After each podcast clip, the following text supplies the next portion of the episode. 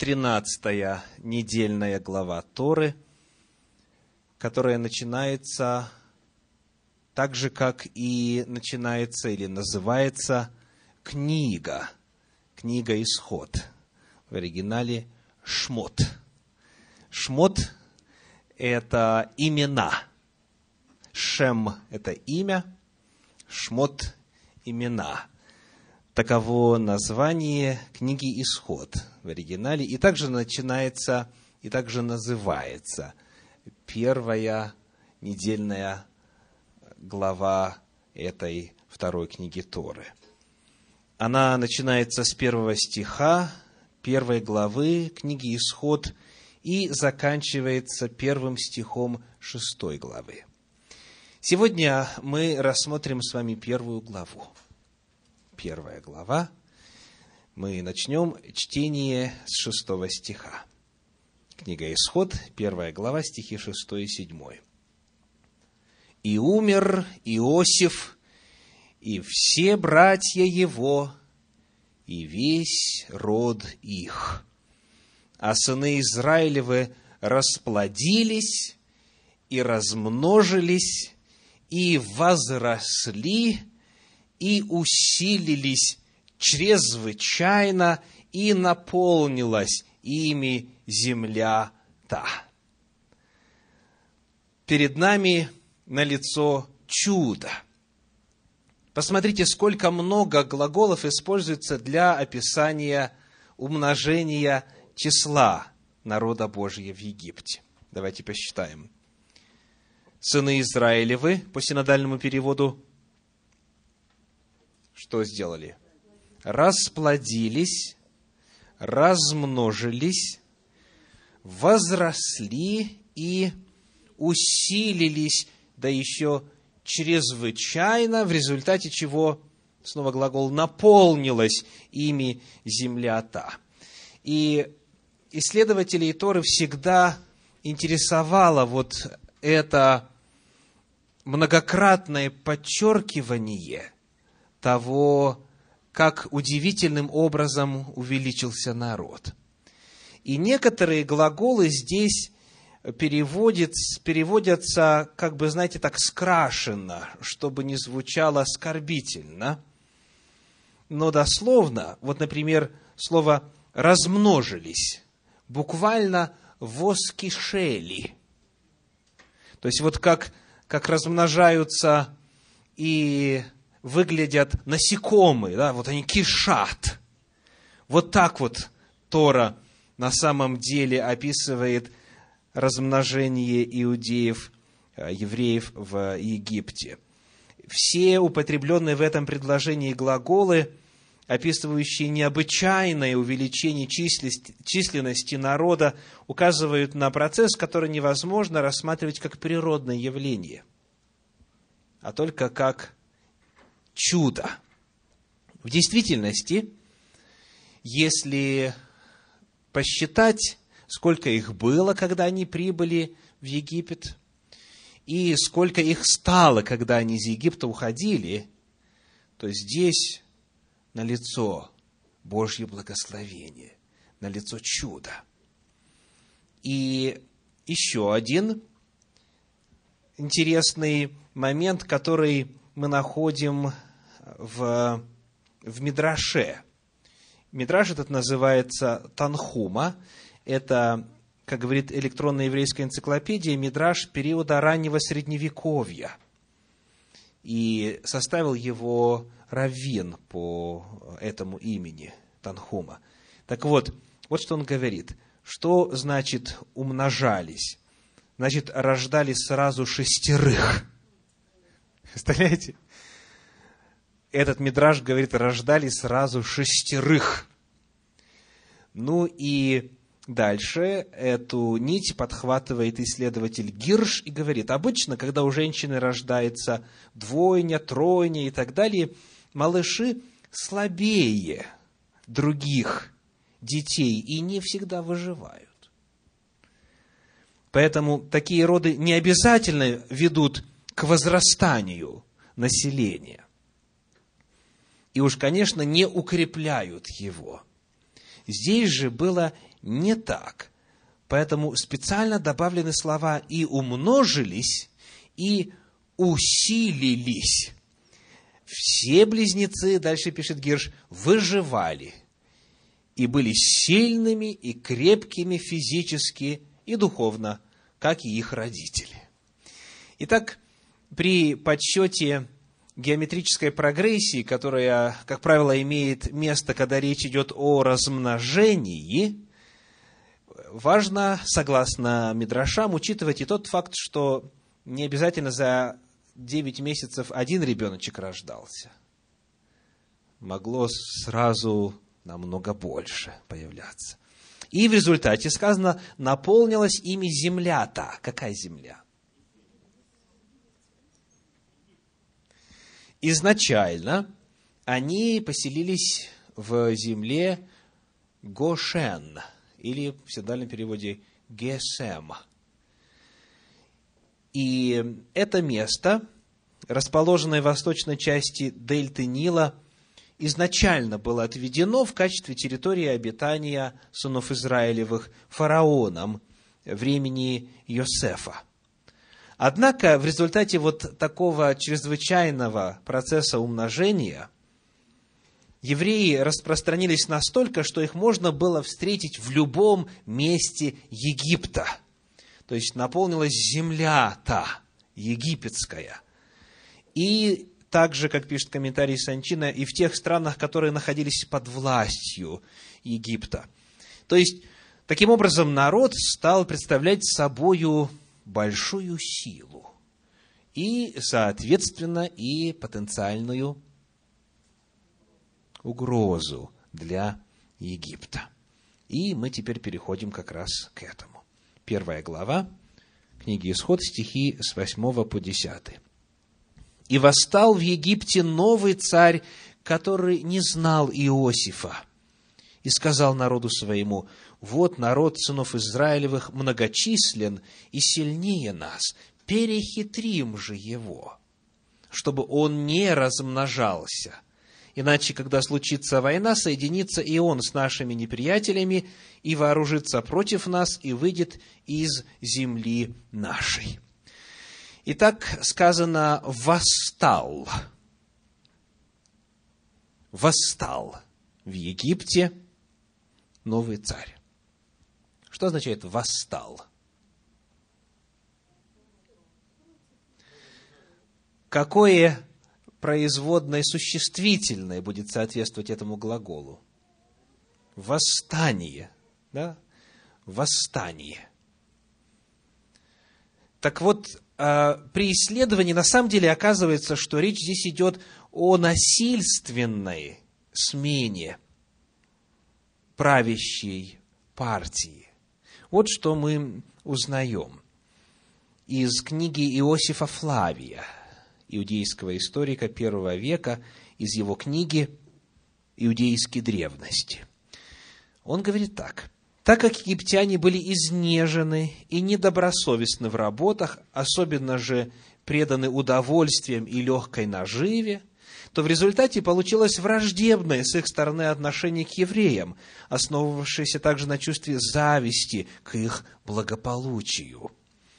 Именно, видя, что племя израильское увеличивается и благодаря своей добродетели и трудолюбию становится богатым и пользуется значением, они испугались, как бы оно не овладело ими самими – при этом, благодаря отдаленности времени, египтяне совершенно забыли о заслугах Иосифа, стали крайне надменно обходиться с израильтянами и взвалили на них различные тяжелые работы.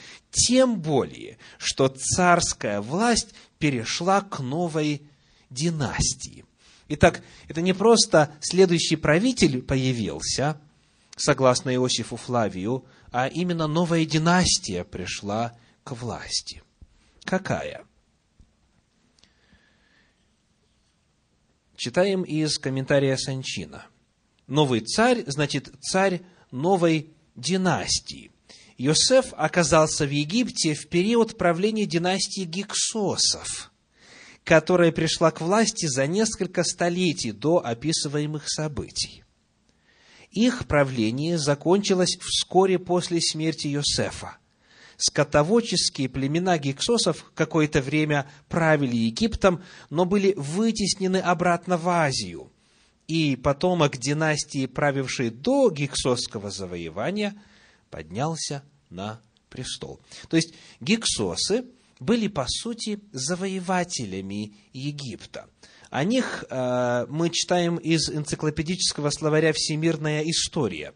Гексосы – это группа азиатских племен, вторгшихся около 1700 года до нашей эры из Передней Азии через Суэцкий перешейк в Египет и завоевавших его. Слово «гексосы» египетское обозначение сначала чужеземных царей, а затем всей этой группы племен. По этническому составу гиксосы были в основном западными семитами.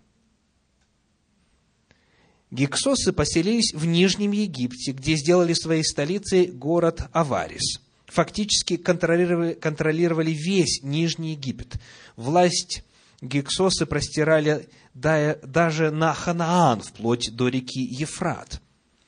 То есть, смотрите, что получается – в 1700 году до нашей эры гексосы, семиты, начинают править Египтом. И потому, когда там появляется Иосиф, он находит в фараоне благодатную почву для возвышения израильского народа, потому что они этнически родственники. Да? Евреи – семиты, гиксосы семиты. Но потом, дальше пишет энциклопедический словарь «Всемирная история», освободительное движение египтян против гиксосов с начала XVI века до нашей эры завершил фараон Яхмас I, захвативший Аварис – Остатки гиксосов отступили в Южный Ханаан, где их власть существовала еще несколько десятилетий.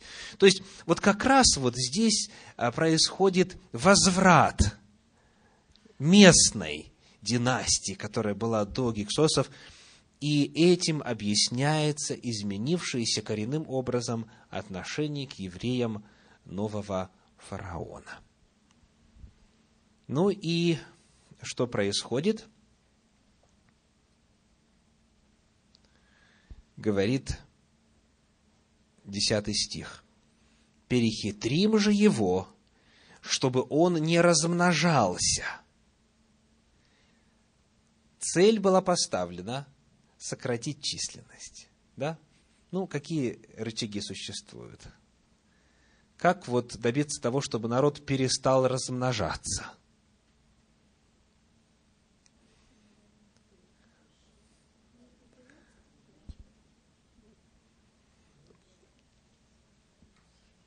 давайте посмотрим на способы, которые был, а, были применены в том конкретном историческом периоде. Способы сокращения численности, способы уничтожения народа. Стихи 11 и 12. 11 и 12 1 главы книги Исход. «И поставили над ним начальников работ, чтобы изнуряли его тяжкими работами. И он построил фараону Пифом и Рамзес города для запасов. Но чем более изнуряли его, тем более он умножался, и тем более возрастал, так что опасались сынов Израилевых. Итак, первое, что происходит. Сказано, поставили кого?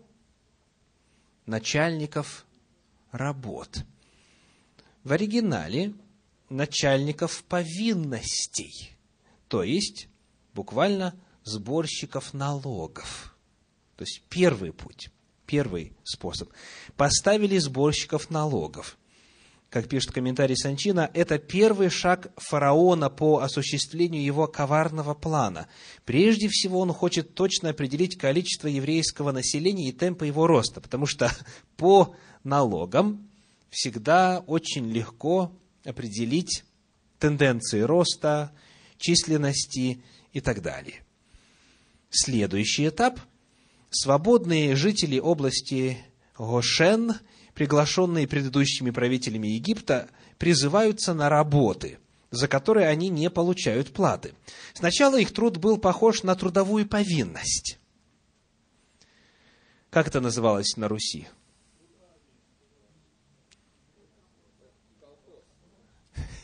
До того. Оброк, я слышу. Барщина. Крепостное право. То есть, часть времени работаешь на себя.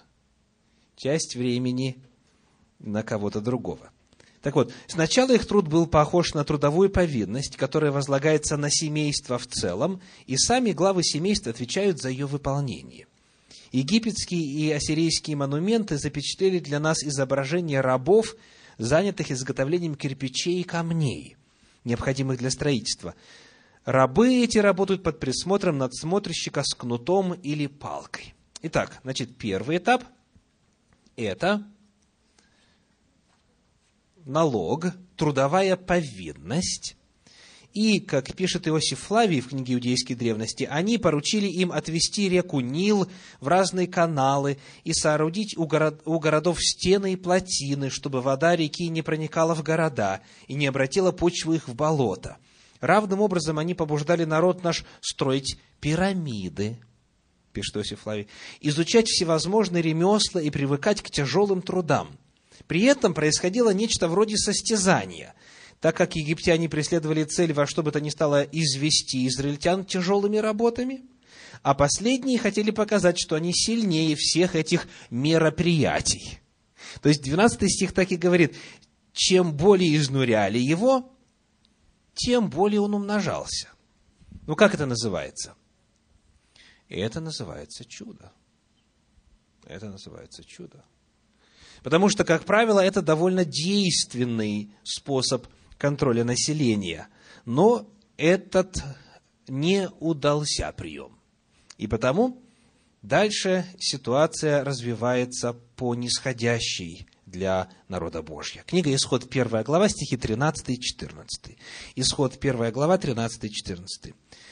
Сказано, вот когда, как говорит 12 стих, народ продолжал возрастать, то следующий шаг, 13 стих, и потому, и потому египтяне жестокостью принуждали сынов Израилевых к работам и делали жизнь их горькою от тяжелой работы над глиной и кирпичами, и от всякой работы полевой, от всякой работы, которые принуждали их жестокостью. Что здесь описывается? Слово, которое у нас переведено как жестокостью, принуждали да, к работам, э, дословно, как пишет Раши, тяжким трудом, который сокрушает тело. Он здесь э, приводит глагол дробить, э, крушить и ломает тело. То есть лишает его сил и здоровья.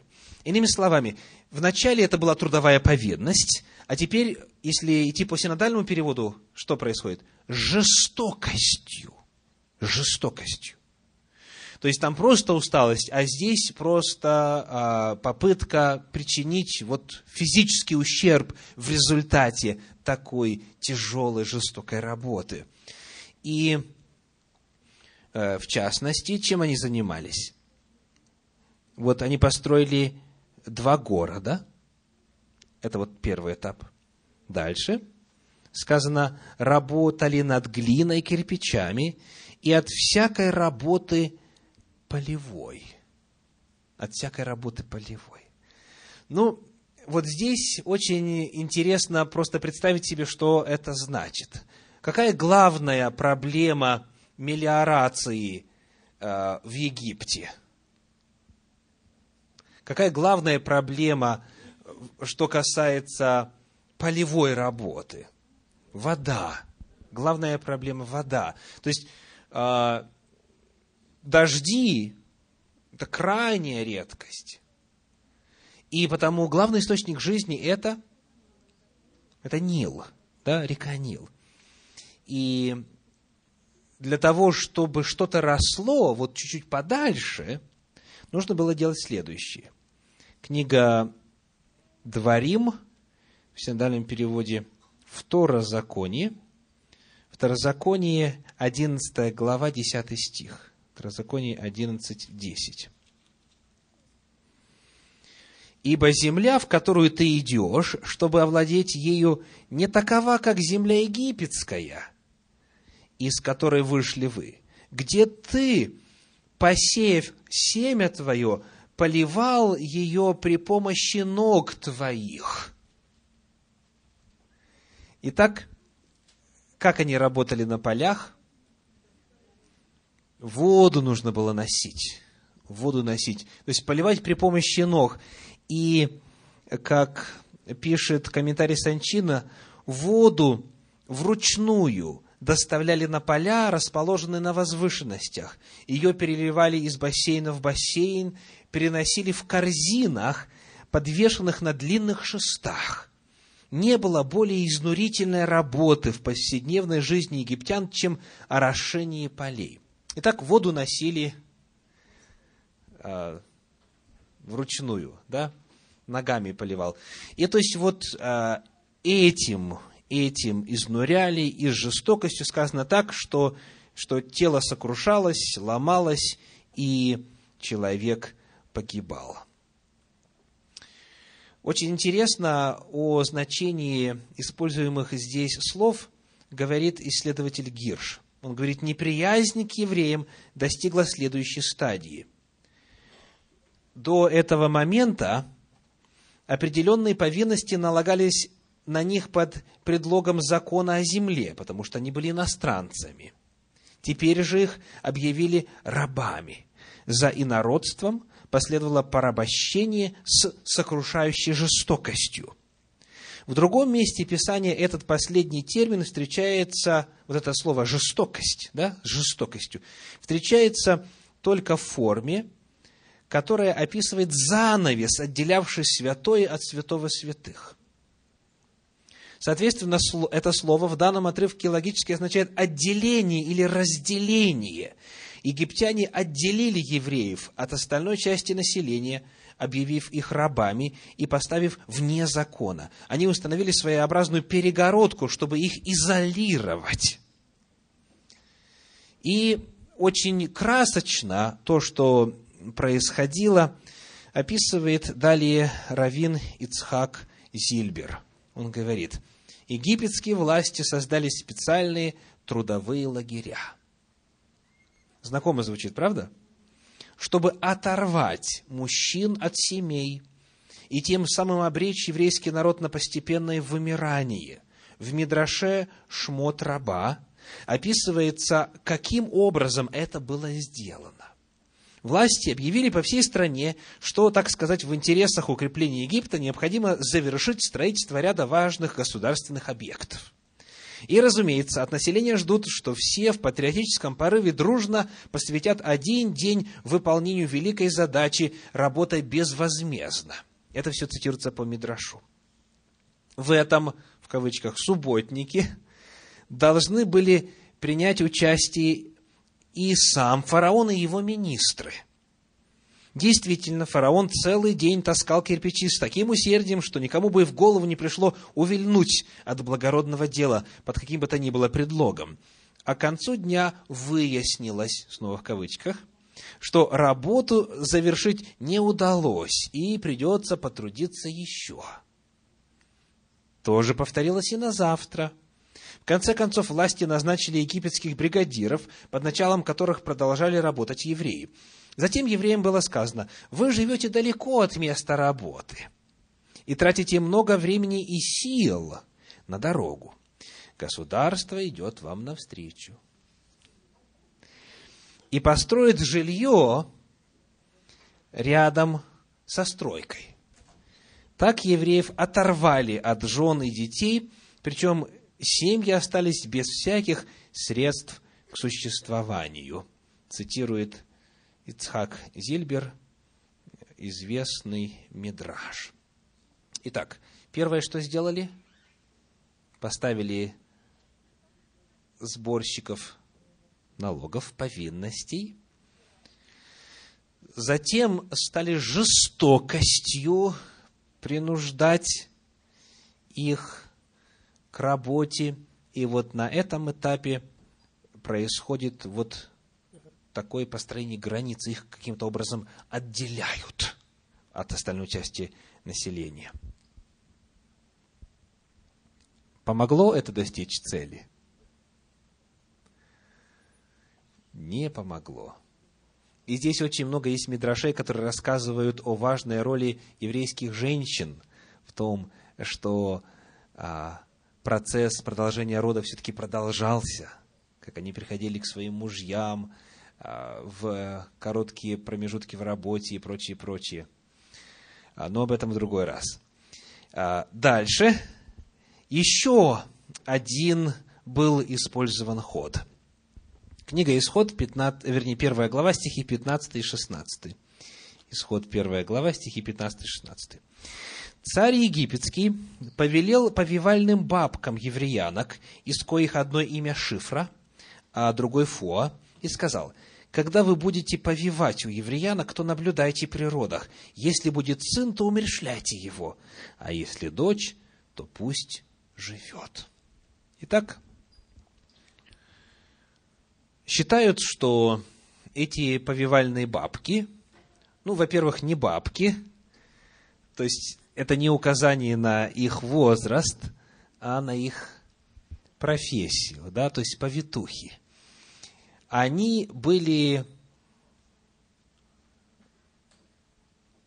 главами кланов, которые занимались приемов, приемом родов ну, представьте, что две бабки могут на весь Израиль, да, сделать. То есть, э, речь идет о том, что они возглавляли соответствующие кланы, которые занимались вот в Египте помощью при родах. И расчет был на то, чтобы тайно убивать еврейских мальчиков. То есть именно при родах, когда мать многое не воспринимает адекватно, вот в этот момент убивать, а девочек оставлять в живых. Удался ли этот ход? Нет, сказано 17 стих, но повивальные бабки боялись Бога и не делали так, как говорил им царь египетский, и оставляли детей в живых. И когда фараон увидел, что это тоже не помогает. Стих 20 говорит, народ умножался и весьма усиливался. Тогда произошло то, что описано в 22 стихе, и это четвертый прием. Четвертая попытка уничтожить народ. Тогда фараон всему народу своему повелел – говоря, «Всякого новорожденного у евреев сына бросайте в реку, а всякую дочь оставляйте в живых». Не удалось тайным образом, тогда он объявляет по всему Египту. То есть это называется в современном языке этнические чистки. Весь народ должен был, обязан был по закону теперь доносить на всякую семью, где рождался мальчик, чтобы бросать в реку. Скажите, за что и почему, по какой причине вот такие преследования? Ну, понятно, что новая династия – национальные интересы, но мы-то знаем, что за историей видимой скрываются невидимые силы. Помня вот эту великую борьбу между добром и злом, между э, Всевышним и дьяволом, сатаной. Какую цель последний пытался достичь? Почему ему вот важно было именно мальчиков? и именно представителей этого народа погубить. мы вспоминаем древнейшее пророчество об Избавителе, которое записано в книге «Бытие» в 3 главе, в 15 стихе. Берешит 3.15, Бытие 3.15. Там сказано, что семя жены поразит змея в голову. То есть дьявол прекрасно знал, что среди потомков, сохраняющих веру в Бога, появится семя, Спаситель, Избавитель, который его поразит. И потому он на протяжении всех веков пытался сделать так, чтобы этого не произошло вот это обетование, данное вначале в лице Адама и Евы всему человечеству, затем было подтверждено кому? Аврааму. Книга Бытие, 12 глава, первые три стиха читаем. 12 глава, первые три стиха. «И сказал Господь Аврааму, «Пойди из земли твоей, от родства твоего и из дома отца твоего в землю, которую я укажу тебе» и я произведу от тебя великий народ, и благословлю тебя, и возвеличу имя твое, и будешь ты в благословении. Я благословлю благословляющих тебя, и злословящих тебя прокляну, и благословятся в тебе все племена земные. Все племена земные в Аврааме, в семени его должны были благословиться. И в 22 главе, стих 18 на эту тему говорит – Бытие 22, 18, «И благословятся в семени твоем все народы земли за то, что ты послушал гласа моего». То есть, Всевышний указал, что именно через Авраама произойдет это семя. И вот именно среди потомков Авраама родится тот, кто принесет благословение и избавление всем народам. И вот это и есть главная причина преследований. Сатана пытался уничтожить Мессию, пытался уничтожить Машеха. Но в результате, по итогам вот этой прочитанной первой главы, народ не уменьшился, народ не перестал размножаться, народ не исчез, не убоялся, а напротив, сколько бы ни притесняли, сколько бы ни предпринимали попыток его уничтожить, он продолжал умножаться в соответствии с благословением, которое Всевышний оставил Аврааму. И пришло, наконец, время. Книга Исход, вторая глава, стихи с 23 по 25, Исход, вторая глава, стихи с 23 по 25, передают слова Всевышнего.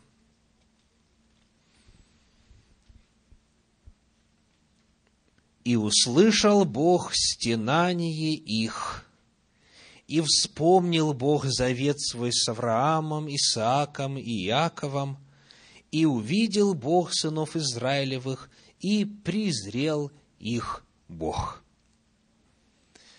Всевышний никогда не оставлял народ свой, потому что благословение его почивало на народе. Именно поэтому с ним ничего не удалось сделать но наступило время исполнения пророчества данного Аврааму. И точно в срок Всевышний посылает того, кто родился в среде этого народа для избавления. Итак, сегодня мы с вами рассмотрели небольшой эпизод великой борьбы между Богом и сатаной. Мы видим, что Божьи обетования остаются в силе – и что бы ни происходило в жизни, если Господь что-то обещал, а всем нам Он очень многое обещал, правда? Оно непременно исполнится. Непременно исполнится. Несмотря на все уловки сатаны и попытки причинить народу Божию вред. Господь хранит, Он благословляет, и в свое время в соответствии с пророчествами своими посылает избавление. Аминь.